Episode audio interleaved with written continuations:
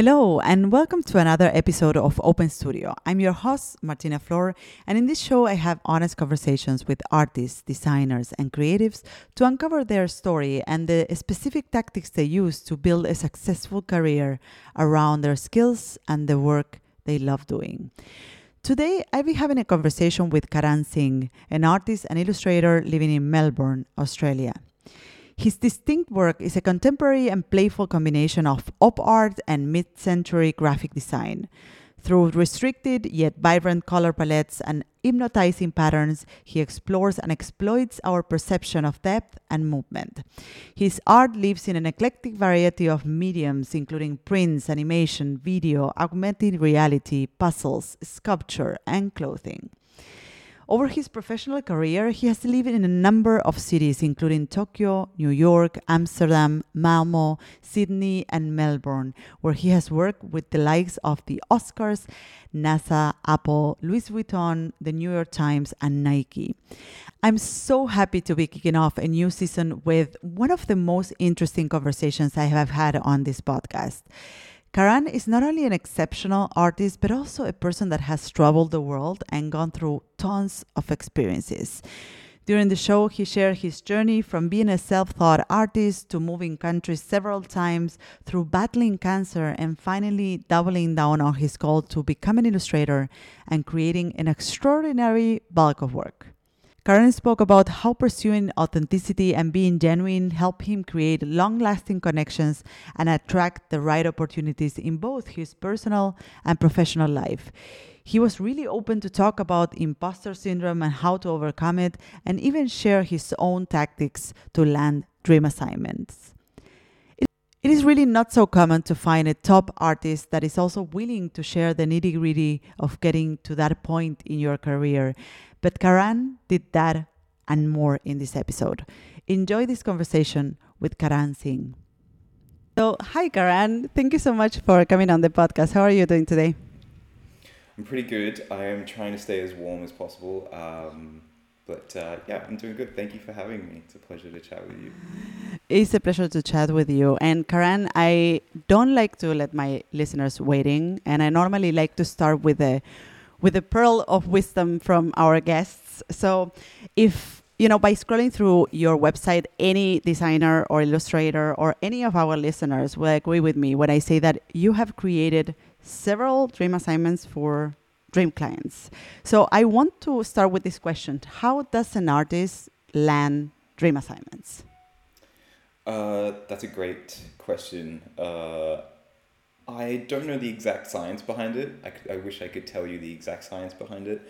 I think um, in hindsight, I would probably say it's just out of uh, persistence hmm. um, mm. and constantly just sharing your work and sharing it often. And, you know, there's a variety of factors, you know, being a part of a community, but also developing a, a, a visual aesthetic that people can associate with an individual, mm. and um, and yeah, I think to be honest, it was also a, a combination of timing as well, where um, I managed to ride a wave where my work was like trendy or popular, mm. or you know, it was just there was this definitely this seminal moment where um, there was a lot of appeal in the in the kind of stripped back simplicity and you know pattern based work that I was doing that um, yeah, it just kind of managed to go from there. And then I guess there is also like a bit of a domino effect where if you work with one client, um, you know, another client almost looks at it as a validation. And if it's a big enough client, so like hypothetically, you work with client A and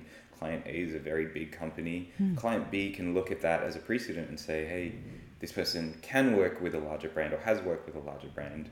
Um, and that almost just kind of creates this this sort of snowball effect and hmm. um, yeah i guess that's that's part of what's created the momentum in a way yeah um, i want to go back to something that you said that you mentioned you know when i when i look at your work i can totally see what you what you're talking about that is this simplicity this you know um, kind of simple shapes and lines that come together and colors, right? So, and you mentioned that there was a seminal moment where people felt really compelled by this kind of imagery.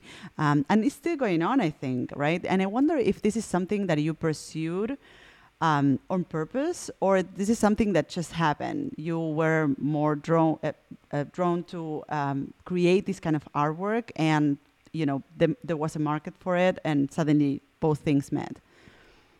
Yeah, that's a good question because I think that for me, you know, I think I can only call it a seminal moment in hindsight. Mm. Only when I look back, I'm like, oh, actually, that was really good timing between what I was making and what became sort of in vogue, mm. uh, I guess, for lack of a better description. Um, but for me, a lot of that work came from a want to simplify, and I think um, a want to reduce my work. Mm. I think for me, whenever I feel a bit lost or, or confused or directionless, I've just found the best thing to do is simplify it mm-hmm. and to mm-hmm. reduce because then you can concentrate on the few ingredients. And I think that, you know, when I first started working with pattern and you know these reduced color palettes that I could really focus on the composition and the color scheme and the elements within it. And um, I think prior to that, I was so focused on this this this kind of antiquated idea of the longer you spend mm-hmm. on a piece, the better it is, or the more detailed you, that something is, the better it is.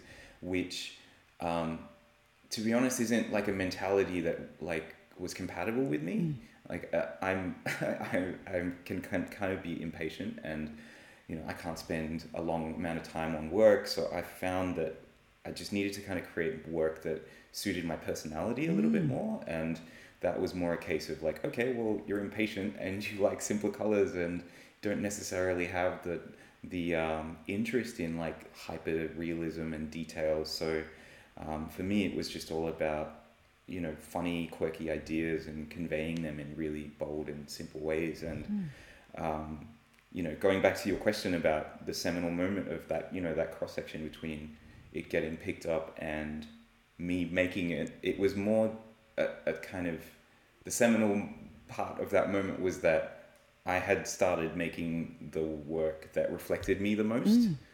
um, and that's what felt seminal about it. It's that I wasn't trying to pretend to, you know, mimic some of my heroes as much. It was more that I had tried to represent myself and my personality in a visual style, and I think that's sort of where um, things started to pick up. Hmm. That's interesting because you know one would say that the more I work, the the more I put effort into creating my art or my artwork, you know, the more value it has, right? And in, in your case, it was sort of the opposite when you started simplifying the kind of work you were doing, and perhaps even spending less time at creating each one of the artworks. Uh, your well, yes, yeah, I would say that's that's like two. It's two. It's twofold because it meant I could make more work. Mm-hmm it meant that like I would finish work quickly. Yeah. But it didn't. It didn't mean that I would make less. If anything, I made much more work back then mm. because I I think I just got addicted to both the process and then also the satisfaction of completing something. So um, yeah, to a certain degree, it was like instead of spending, you know, three weeks on one piece, I would spend three weeks on 30 pieces great, and yeah. they would be much simpler. Mm.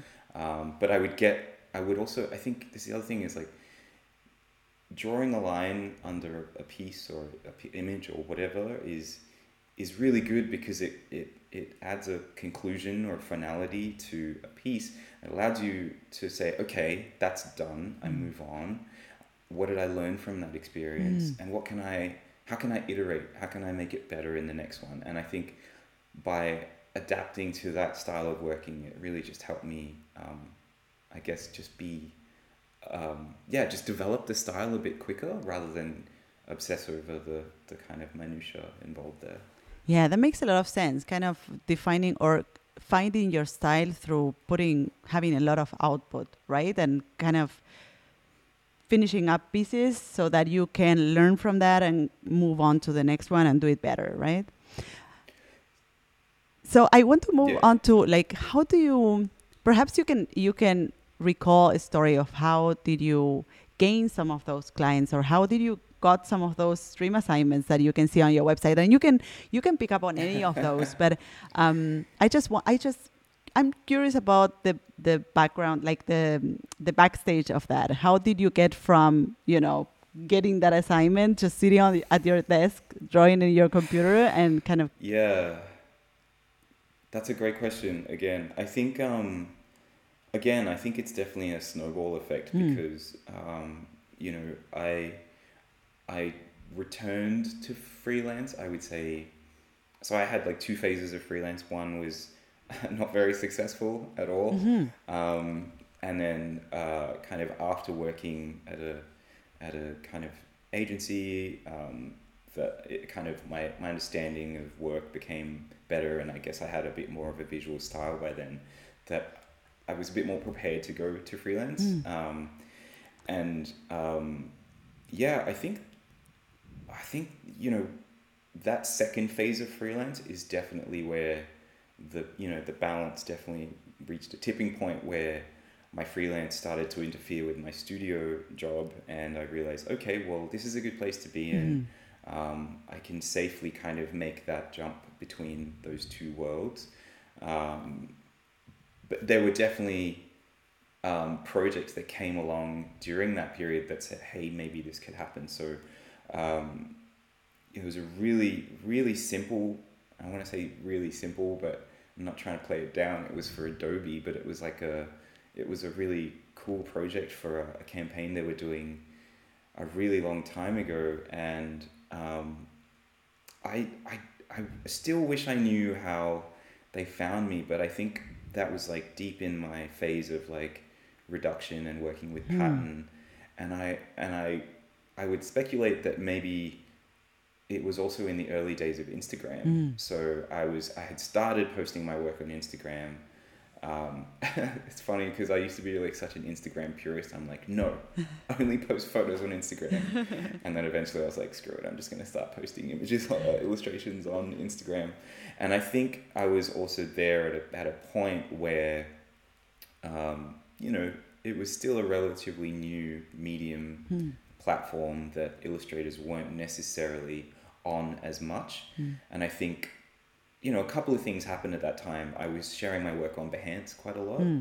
I was sharing my work on Instagram quite a lot, and Instagram was also trying to facilitate, you know, a creative community. So I remember getting featured by Instagram, Mm. and that sort of boosted my followers up, and um, I got a lot of followers back in two thousand and I want to say fifteen or whatever, Mm. fourteen, um, and I think also at the same time I'd started working with GIFs, so I was posting on Tumblr a lot Mm.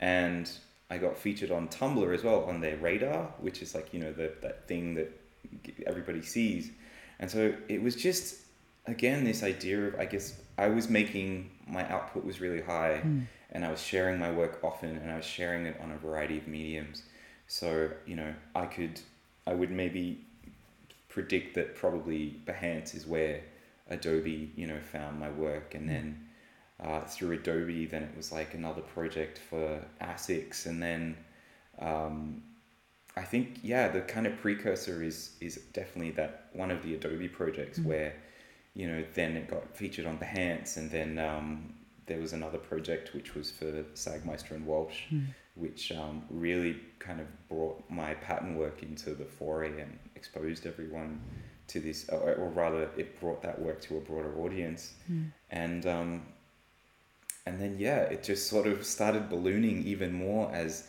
I just continually uh, like perpetually shared my work on as many mediums and platforms as possible, and interacted with people as well. Mm. Tried to kind of, you know, people whose work I admired. I used to tell them I liked their work and just build kind of friendships as well. Mm. Um, but yeah, sort of haven't really answered your question in so You many did. ways. I think- I think it's it's a it's a weird kind of thing to pinpoint. But Yeah. you know, even I but even to this day, like you know, I got to do the Academy Awards last year, Mm. um, which is which was unreal for me because uh, somehow every year I still you know I'll get an amazing project in and I'll be like, oh, this is it. I'm done. You know, I'm over. Like I've reached everything. Like so for for me, you know, at the point where I got the first job for Adobe, I was like, Mm. oh, dream come true.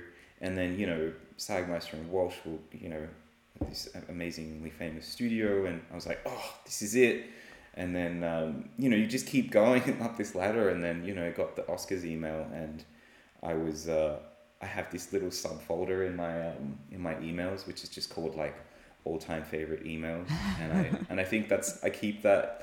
And I just kind of log the like really special ones where you know people who are really nice to you or um, or you know just you want to kind of capture a specific email and yeah definitely the Oscars one was like one that went straight in there where they were like hey do you want to like work with us and I was like oh god I don't really know how I can go much I don't know where this could go from here but um, yeah it's just snowballed I love it. Now I'm very curious to see this uh, all-time favorite emails folder. yeah, it's a, mix of like random things. Yeah. so I want to go back. Actually, I want to go to the roots and speak a little bit about. You know, I I'm definitely gonna um, circle back to your experience as a freelancer and this first attempt, not successful attempt to to freelance. But first, I want to go to the roots and kind of ask you, how was your life growing up and how how how does your family look like? Yeah. Um, so I have, uh, yeah, I have an older brother, and my, my parents and my brother and I um, used to live in the Middle East in a country called Oman, and we moved to Australia when I was about 10. Mm-hmm. And yeah, I was just, I sent essentially just a, a, you know, immigrant kid who was just trying to fit in. Um, I wasn't really good at school. I wouldn't say I was great at school. I like liked things. I like drawing, but I was terrible at it, and I just didn't have the patience for it. And but was like still really jealous of people who could draw. I just couldn't be bothered to actually sit down and draw myself. Um, I think that's probably just called like laziness or, um, but uh, yeah, I, I think I got like into computers in high school mm. and realized I could draw on a computer and you know it was just like I just kind of got hooked from there and everything about a computer and hmm. drawing mm. became really addictive and um, you know my family doesn't necessarily come from an arts background but you know my mum has a real passion for art and my dad is like a he's a bit of a like a handyman so mm. he's like really he likes working with his hands mm. so I want to say it was like a I want to say it was a combination of of them. I feel like that's a good diplomatic way of saying it without either of them trying to take all the credit. Um, but uh, but yeah, so so there weren't really any artists in my family, so I guess it was a completely foreign concept. Um, but you know, they always appreciated that I was just interested, and mm. um, you know, at first were confused by it, um, but then eventually realized that oh, there's jobs for this. You know, mm. I hmm. mean. Uh, so so yeah, when I went off to university, I think they were they, I think they were more just happy that I went to university and was doing something. And as long as I he's out job, of the house. exactly, he's out of the house. He's feeding himself. That's great. What more could you ask for? So so yeah, it's a it's very kind of very to be honest, very middle class upbringing where not a whole lot of exciting things. Uh, well, exciting, interesting things happen, but uh, yeah, it was more just sort of discovering the computer and mm. building friends online. Building like I had a lot of digital, like online friends who, um, you know, are still friends of mine now. Who we were all just in high school, like little computer nerds at home, making pictures and sharing them with each other and giving each other critique, and that's really where a lot of this started. And was there any resistance from your family when you decided to go down the road of um, creativity and design? Mm. No, not at all. Uh, I was really lucky because I guess you know the tr- the kind of cliche uh, Indian family thing is that uh, they want you to be a doctor or a lawyer, but I didn't encounter any of that at all. I think they, mm. I think they, you know, I think they. My parents probably had their own kind of experiences and maybe resistance with their parents. I feel like every child does with their parents uh, over some issues. And mm. so, you know, when it came to uh, me choosing a vocation, it was just, uh, you know, they were like, as long as you're happy doing whatever you're doing. And, yeah. Um, and yeah, I think yeah, as long as I put a roof over my head and pay the bills, that's you know, and obviously wasn't breaking any laws. That's fine, you know. Um, so so yeah, no, thankfully I, I really didn't. I think I, to be honest, I think um, more of the I wouldn't say resistance, but more of the like uncertainty came mm. from um, being you know self self taught. You know, cause, because the degree that I did was not a graphic design degree or Mhm. not a classical illustration or art degree. It was more of like a computer science degree, and I think that it was definitely like a, you know, this institution of schooling was definitely something that, um, yeah, I didn't, I, yeah, I didn't feel confident enough to feel like I could have a career in Mm. this because I was self taught. Mm. And I think there are a couple of other factors, you know, like um, all my work's digital. So, you know, definitely much more at that time, um, you know, this idea of being a digital illustrator was, you know, definitely had these connotations of cheating or, you know, you're cheating using a computer. So Mm. I think if anything, that established more kind of, you know, imposter syndrome and Yeah. anxiety than, uh, than anything else. That's interesting because I, I, I'm in touch a lot with other artists and creatives, and I work a lot with designers. Um, but there's often this question of those that are self-taught that they experience the same that you seem to have experienced, and I wonder when Mm. when did you feel that you got you got over it? Like you you definitely started believing Last that you week, could. maybe. I don't know. Are you are you classically are you classically trained in in art in and design? I am I am trained. Okay. I'm a graphic designer. Yes, and okay, cool. yes, But I still I imagine to a certain degree every designer has a self uh, like a in some sense of imposter syndrome. Um, I think to to a, to a large degree, especially because the work that we do is so is so like personal. Mm. um, and and I think that because you're reflecting yourself in such a in such a way that yeah you're almost like a little vulnerable because of the work that you're putting down you're like this is the extent of my abilities and I'm showcasing it to the world Mm. um, so I think that um, I've just gotten better and maybe this is the same for you I've just gotten better you know sort of dialing that voice back Yeah. it's still there um, and you know I often say you know even to my wife who is my my my quality control manager and uh, you know shrink and or, you know I'm like you know I, I often say I'm like you know if it wasn't this kind of weird combination of anxiety and uh, persistence that I, I think I would have given up you Yeah. know yeah. so I think there is a, it's a healthy balance there. It's it's it's all about um, how you channel it. So um, yeah, I think I, as I've grown, it's just become a bit more of a managed Mm. anxiety with healthy anxiety. You know. Yeah. Um, I don't know if there's such a thing. I just coined that, but uh, yeah, just you know, found a way to to tone it down. Yes, in a, in a way, it's, uh, it sounds more like a call that even if there, this this imposter syndrome is there and this fear is there, it doesn't stop you from just going for it, right? So and you Exactly. keep on trying anyways because Yeah. yeah, I I don't know. The, yeah, I think that's the other thing is the is the like you keep on trying. It's like I don't know what the I don't know where the addiction to it Mm. comes from, or Mm. the maybe it's just the you know the the joy of making it, Yeah. and the again the satisfaction of finishing it, and then you just want to do it again and again, and yeah, I don't know. Because the thing is, it's not like a sport. You know, it's not like a Mm. game where we're competing against um, other. You know, it's not like we're you know playing a sport and you have to beat a, another designer at a specific sport or something like that. It's it's actually a, a, a game against yourself. You know, it's Yeah. a it's a you're trying to just excel yourself.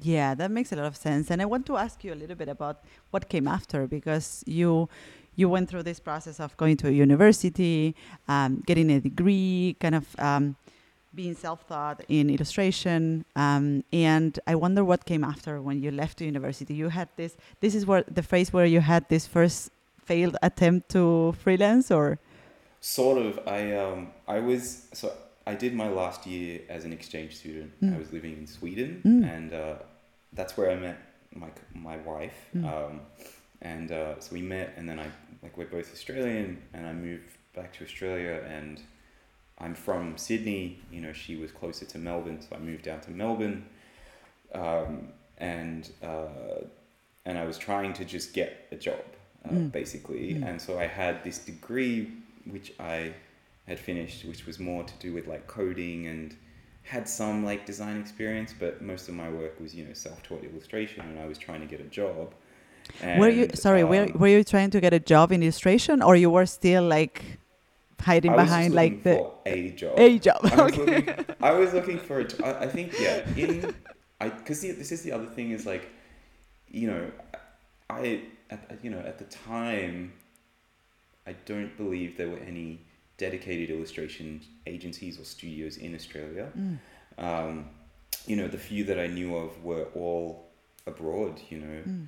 um, thinking of you know I love Dust and Vault 49 and uh, Vasava and uh, all these other places that uh, that were nowhere near me. And I was like, oh, maybe I could go there. Well, yeah, I don't think anyone's going to hire you. And also, illustration, yeah, was definitely my love, but I thought it was more realistic that maybe I would get a job in graphic design, Mm. even though I wasn't a qualified graphic designer. So I got, you know, knocked back quite a lot because I was competing with graduates from graphic design.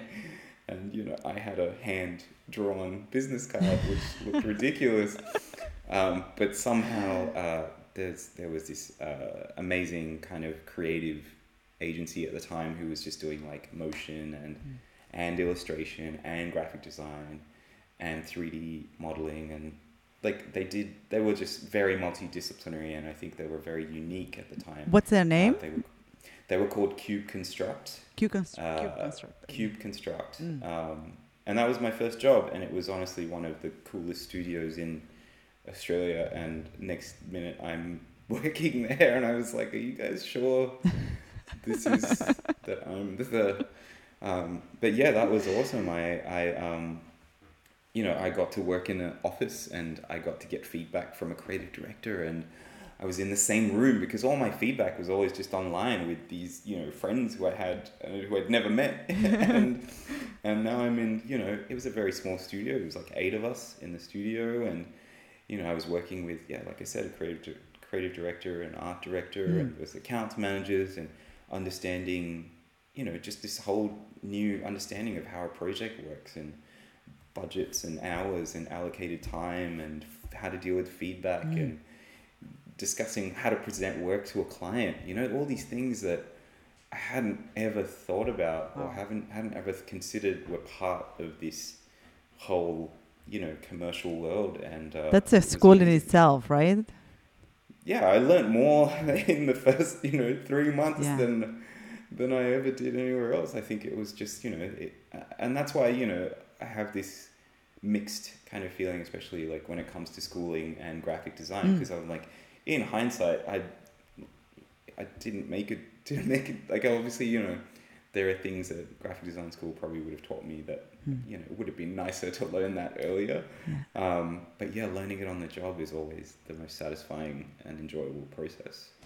And what came after that job? Were you um, already ready to go freelance and make it, you know, try to make it as an illustrator, or, you know, how was the process? Yeah, no. Uh, so when I so I had only been at that job for about eighteen months, and I got really sick. Mm. So I I I got I was diagnosed with cancer when I Mm. was like 20, Wow, 21. wow.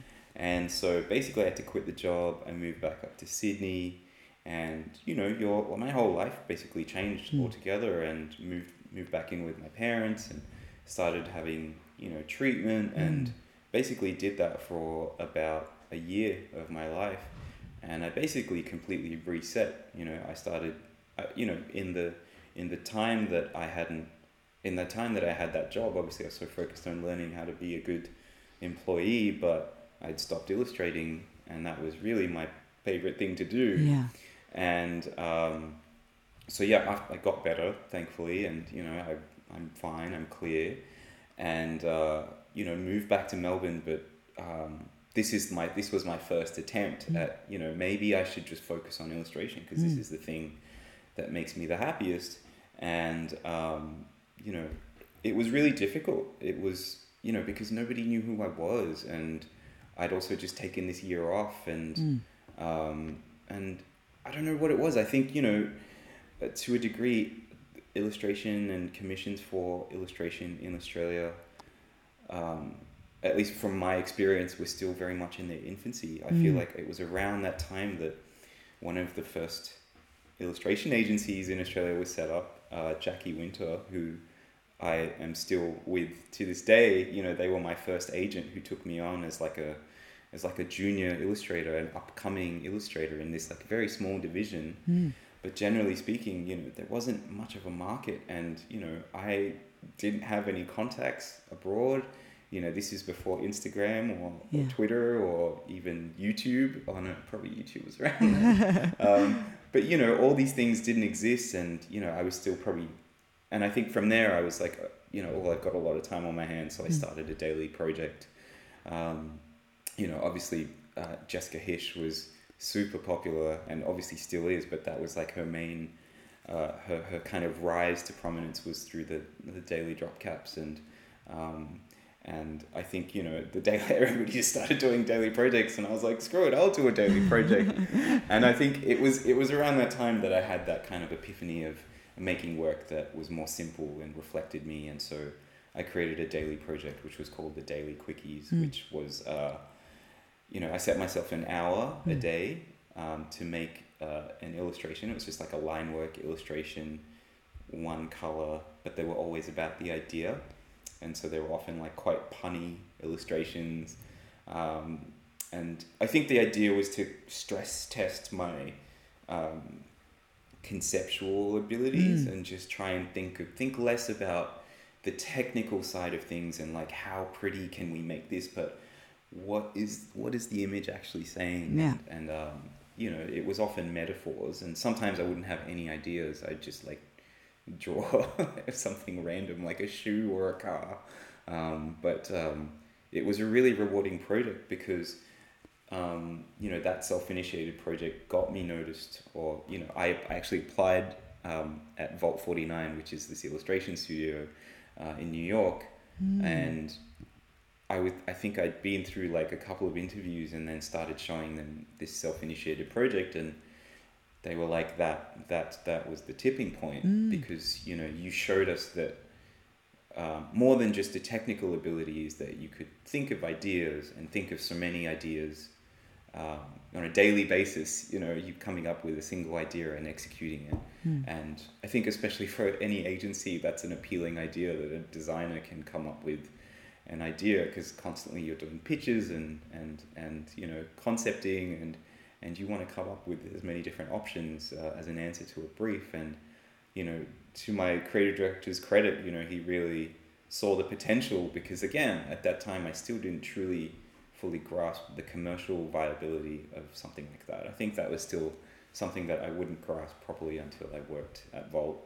Yeah, you know what I what I hear from all the things you have been telling so far that it seems that the closer you go to the things you really want to do, uh, you know, when you were speaking about um, kind of dialing down your work into something more simple because it has a lot more to do with you and how that led to a lot of opportunities and clients and, and projects that were really aligned with, with what you wanted to do. And it seems that in the moment you started also focusing on the kind of work you wanted to do back then when you started doing more illustration, you it really got you closer to the opportunities you wanted to get, right? So um, Yeah. it seems that there's something really like there's something to learn there in terms of like hey you know like getting closer to what you want to do and the things that um, that you're driven to um, also bring opportunities your way right For sure. I think I think, you know, in hindsight the thing that I've learned from this experience is that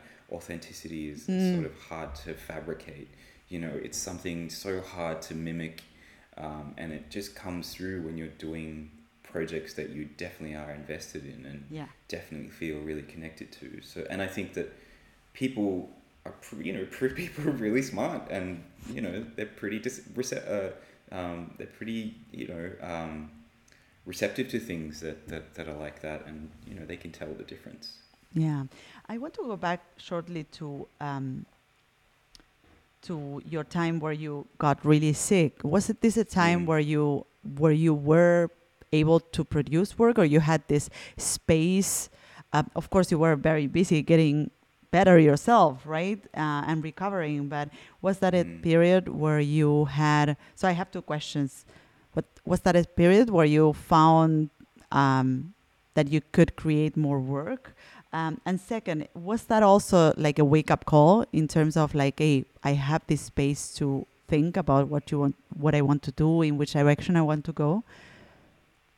Yeah, one hundred percent. I think um, I often liken it now, like obviously we've all just been through the pandemic, and it's and it's. I feel like a lot of people have had this same epiphany. Mm. Um, so I feel grateful to have had this sort of early epiphany um, when you know, like I said, I was 21, so I had, hadn't even really started my career. Yeah. Um, so uh, so yeah, it it was yeah, it was really interesting because to be honest, yeah, as much as I was like focusing on getting better, it was also really a boring time Mm. because you're just kind of sitting around eating, just having medication, going to chemo, not having chemo, and then you know. So I had I had a lot I had a lot of free time. So Mm. yeah, I made I made a lot of work, but to be honest, the the initial part of that was definitely just getting back into illustration, but it wasn't until I think I want to say halfway through that, or maybe later on in that period, where I started the freelance, where I was like, um, you know, you've just been through all this and you're still making work that sort of reflects other people, Mm. Um, maybe reflects work that kind of represents you more. So yeah, it was it was good. It was good to do that kind of almost that that groundwork. So yeah, in a way, it was like a, a weird vacation. I, it's Mm. quite it's quite morbid and dark, but I often say it's like one of the best things to, to happen to me. My parents don't really like when I say that, but uh, for me and uh, for me, I think personally, yeah, it was a huge, huge change in my life. I want to um, touch on what you just mentioned, which is when you started freelancing. You mentioned that when you really went deep into illustration was when you actually um, went solo. So tell me a little bit about those first months um, freelancing and what were the what was the decision making behind? What were the you know the last month at a job, kind of being ready or, oh, do you mean like phase two, like the second phase of illustration? ah okay, so so there was this phase one Phase one. and and then yeah, you phase one. you, it, you you felt that it, it really didn't pick up and then you moved to new york to work in this uh, studio remind me the name yeah. is uh, vault, Vault 49. 49 and after that is when you went freelancing right Yeah, so I started freelancing after that, and uh, yeah, so we we decided we I say we because um, my wife and I when we were living in New York, um, you know, we so we had also been in New York. by the way heads off for your wife for going everywhere with you because you lived in uh, tokyo and and sweden and australia and then back to new york and then back to australia is like amazing really Yeah, so she's um she is definitely like the real MVP here. I feel like you should be in- interviewing here, her. But I mean, you know, when when uh, it's really it's really you know uh, I don't know serendipitous I would Mm. say because we when when I got the offer to you know to move to New York, Mm. uh, the company she was working at here in Australia. So she's also her name's Ash. Uh, she's also um, a creative. So she Mm. she started um, her career as a print designer and then went into digital. So we sort of exchanged careers because she would probably have been better off studying what I studied, and I would have been better off well doing a degree remotely related to what I do for for a living. um, but so at the time when I got offered my job in New York, she got offered a job for their office in New York Mm. because they were they were also opening an office. So Mm. yeah, I didn't realize how, you know, it's unheard of that, you know, two people in a couple move to New York at the same time. People usually have to stagger it, and one person goes first, and the Yeah. second one has to find a job. But we moved to New York together, so that was, you know, unreal that you know sh- that that she was able to accomplish that at the same time, Mm. and you know, she also accomplished a lot of amazing things there. But you know, after four years there, and you know, she was ready for a new challenge and I was ready for a new challenge. So we decided, okay, well, let's leave New York. Mm. Um, and it was a perfect point for me, obviously, because then I wouldn't have a job, so I could go back to freelance. yeah Um, and we decided to move to Tokyo um, because she she loves Japan, and obviously, who can I love Japan too, but she um, had always really wanted to do uh, a, a language, te- a English language teaching course there. So, um, so yeah, we up and left New York and moved to Tokyo, um, and didn't know anybody and didn't speak the language and.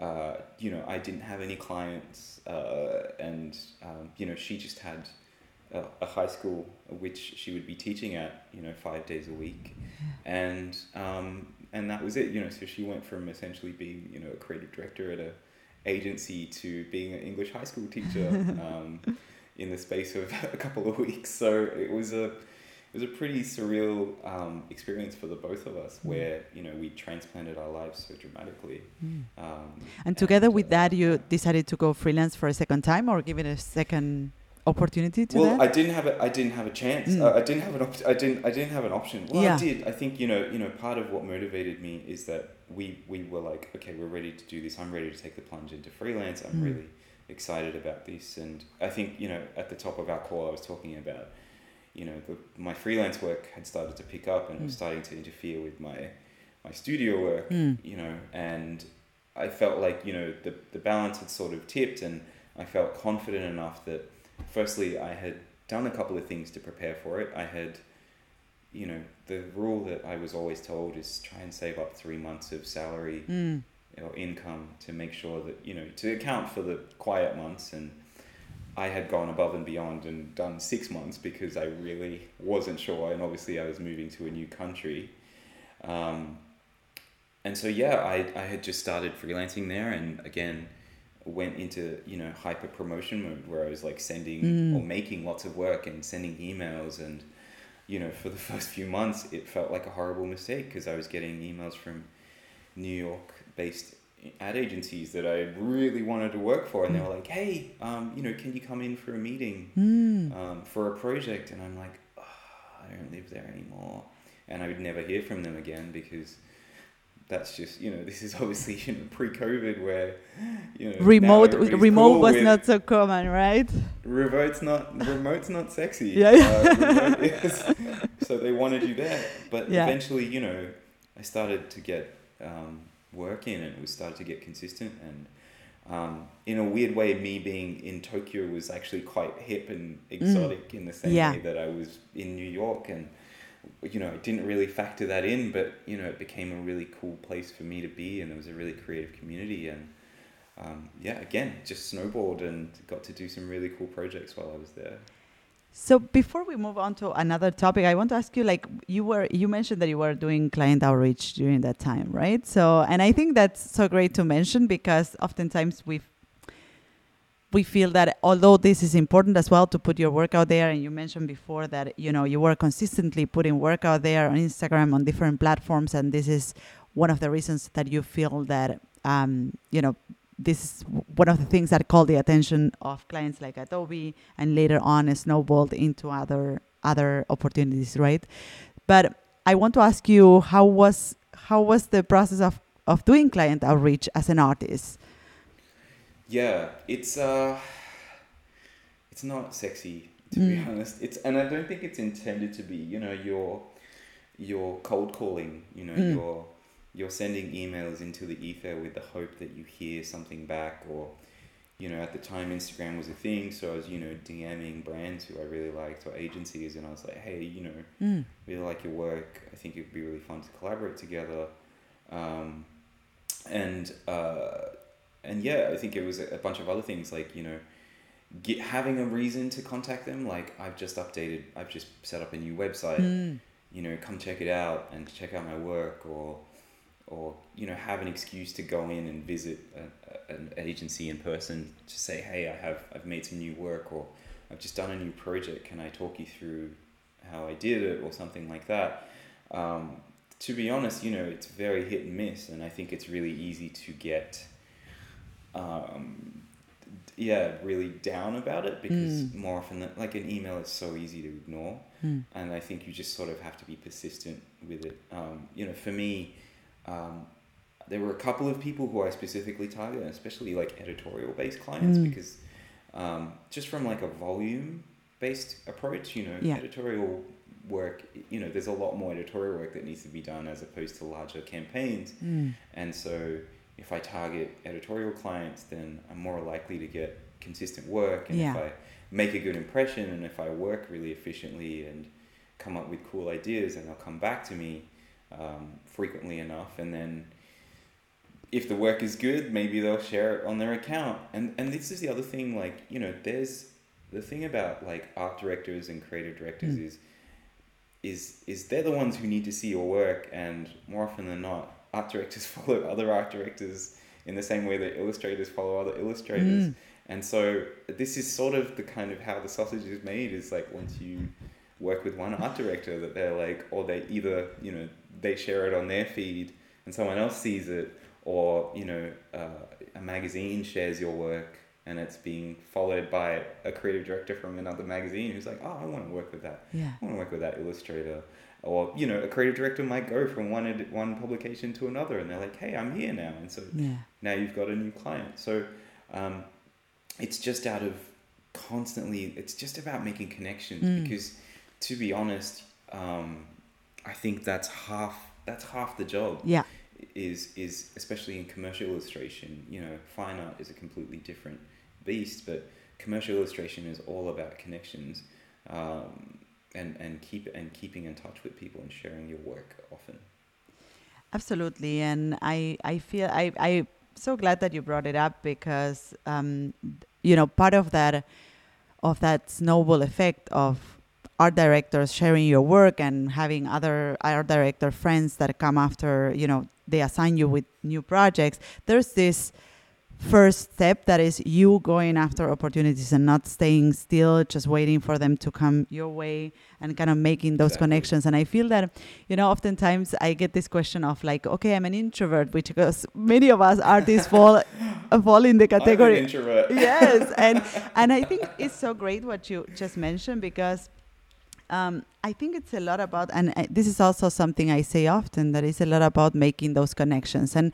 you know, connecting with some someone doesn't necessarily require of you talking like a parrot and um, and just saying great things about yourself. Sometimes it's about a lot more about listening and kind of being able to be present in a conversation and creating a real connection where the person will remind you because you were so Yeah. kind and so nice to talk to that I couldn't agree with that more. I think if the conversation is genuine and you're not trying to get Mm. something out of it, it's just like you're you're just trying to build a connection with someone else with no expectation of some service or goods that are exchanged or there's there's no ulterior motives.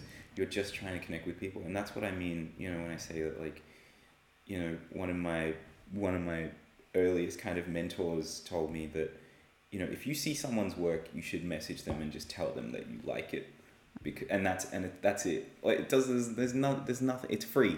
Like what's the what do you what's the worst thing that could happen?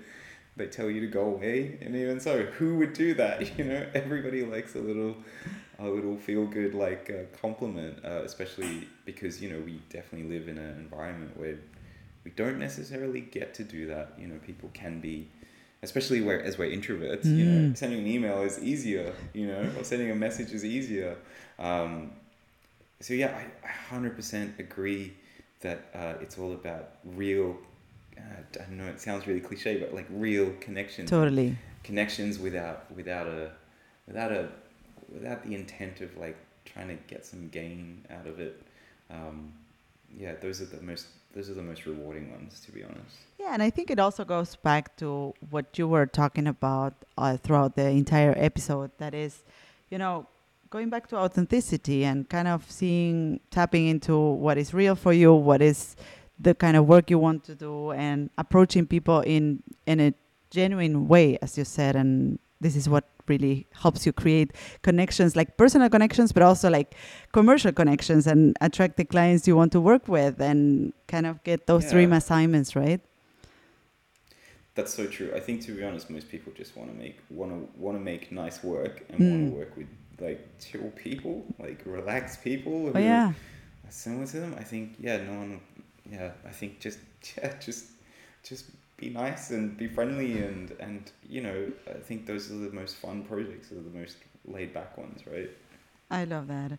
Um, so we're wrapping up the episode now, and I want to ask you what are the things and attitudes that you feel that had a leverage for you as an artist and had a Mm. big impact on your success? Because I, I can imagine that those listening right now and uh, our listeners are certainly um, scrolling through your website and checking out your work. And um, and I really want to ask you what were what were the things if you could name one or two that you feel have um, a great impact in your career?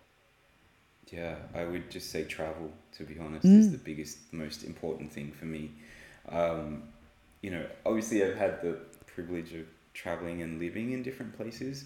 Um, but to be honest, getting out of your comfort zone and being around other people gives you um, so much more appreciation for different people.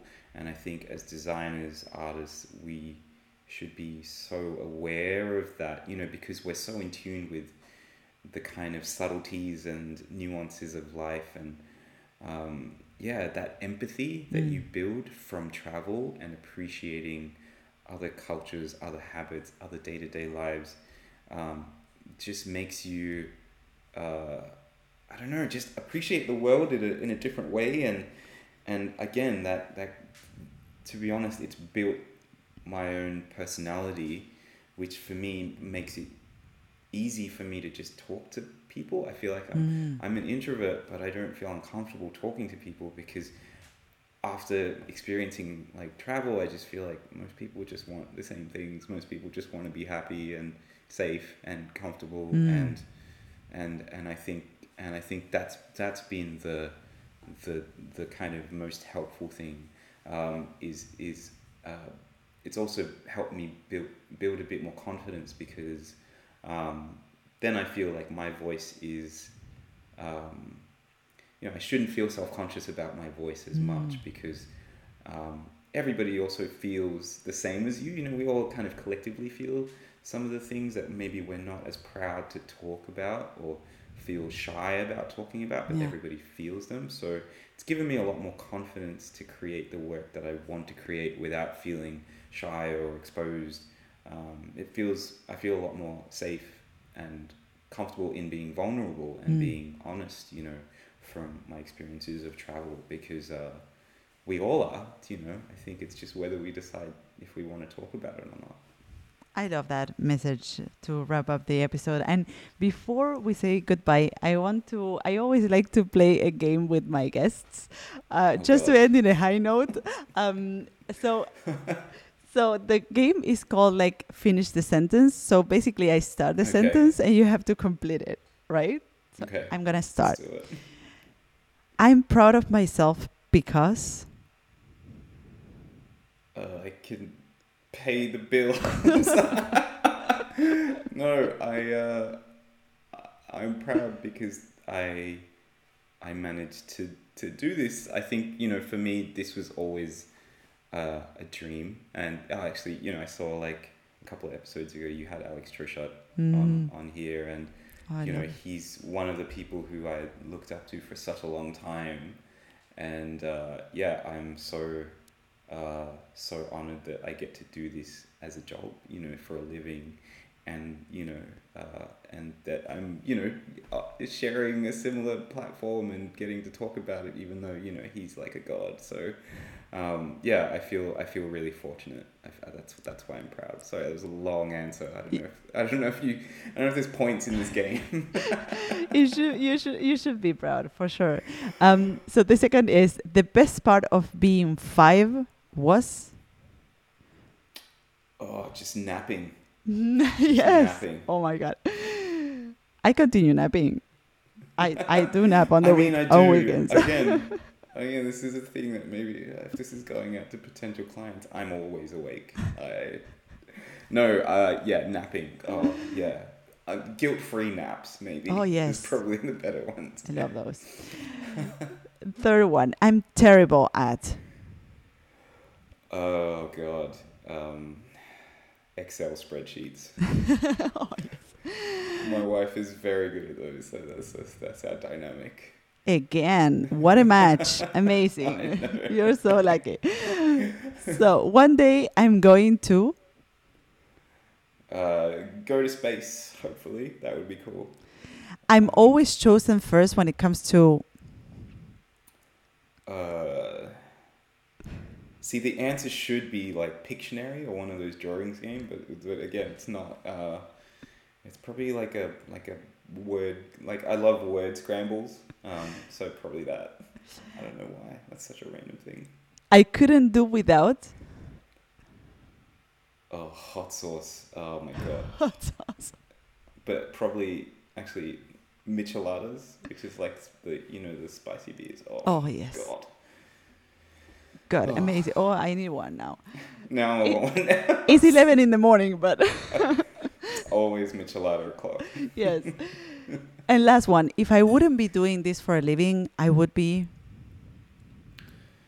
Uh, I really liked uh, like law growing up, so maybe something to do with law, but you know, realistically, probably not. Probably like I don't know, an accountant or like something boring. I don't know. you like law and you chose art. What a missed opportunity. Yeah. No, it's really not. I would have been the worst. I would have. Do you know Lionel Hutz from The Simpsons?